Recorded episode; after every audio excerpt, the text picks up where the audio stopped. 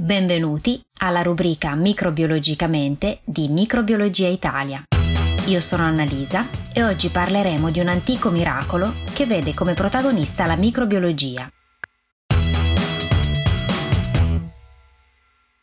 Si narra che nel 1263 un prete della Boemia, in pellegrinaggio verso Roma, si fermò a celebrare la messa nella chiesa di Santa Cristina Bolsena, nei pressi di Roma. Il motivo del pellegrinaggio era stato il dubbio relativo alla reale presenza del corpo di Cristo nell'Eucarestia. Ma tutti i suoi dubbi scomparvero quando, chinandosi sull'ostia, vide che trasudava sangue.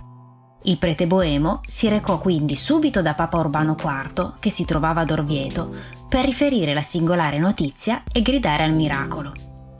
Fu a seguito di questa vicenda che Papa Urbano IV decise di dichiarare la festa del Corpus Domini per tutta la Chiesa, proprio in memoria del miracolo di Bolsena, e fece inoltre costruire una cattedrale ad Orvieto per conservare le sacre reliquie che si trovano tuttora.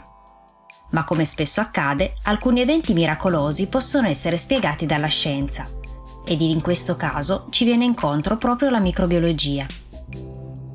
Un'ispezione del 1950 ha infatti identificato i resti dell'ostia, della seta e di altri oggetti coinvolti nel miracolo, consentendo da quel momento analisi di indagine per capire meglio cosa è accaduto più di 600 anni fa a Bolsena. Johanna Cullen, in un articolo comparso nella rivista American Society of Microbiology, ha fatto il punto della situazione, cercando di spiegare dettagliatamente cosa possa essere successo ed ora lo vediamo insieme.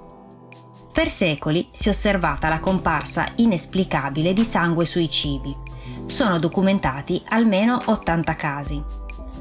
Oggi si sa che la maggior parte di questi eventi deriva da un microorganismo oggi molto studiato, chiamato Serrazia marcescens. Serrazia deriva dal nome dello scopritore, il monaco e fisico fiorentino Serafino Serrati, marcescens dal fatto che il microorganismo, dopo aver prodotto un pigmento rosso, marcisce e si decompone velocemente in una massa viscosa, di aspetto mucillaginoso. Più tardi, nel 1848, un naturalista tedesco, Christian Ehrenberg, fu in grado di vedere per la prima volta il microorganismo grazie ai migliori microscopi allora disponibili e riconobbe in effetti che le condizioni necessarie allo sviluppo del pigmento rosso erano un substrato ricco di amido e non troppo acido, proprio come erano le osse nel Medioevo. Il pigmento rosso si chiama non a caso prodigiosina e ha proprietà antimicrobiche e citotossiche. A chi ha accesso ad un laboratorio di microbiologia oggi non è difficile riprodurre il miracolo di Bolsena. La Serrazia marcescens, anche se talvolta causa infezioni, non è particolarmente pericolosa da maneggiare. Si prepara una fettina rotonda di pane e la si pone in una capsula Petri. Vi si aggiungono alcune gocce di una coltura di serrazia e dopo averla leggermente inumidita con acqua la si tiene in incubazione a circa 30 gradi per un paio di giorni. Si producono così delle macchie di un intenso colore rosso, molto simile al sangue. E se si lasciano seccare le fettine di pane, il pigmento resta stabile per lunghissimo tempo. Beh, a questo punto sarebbe molto interessante eseguire analisi delle reliquie di Bolsena, per capire se il miracolo abbia origine umana o appunto microbiologica. Un'analisi scientifica, richiesta dal Monsignor Grandoni, il vescovo di Orvieto nel 1978, venne però negata.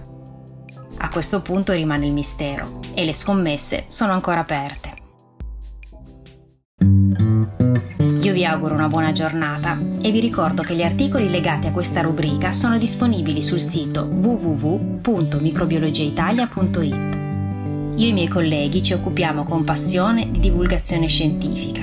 Se volete supportare il nostro progetto, iscrivetevi trovate sul sito tutte le informazioni e i vantaggi del tesseramento. Noi ci vediamo presto, felici miracoli a tutti!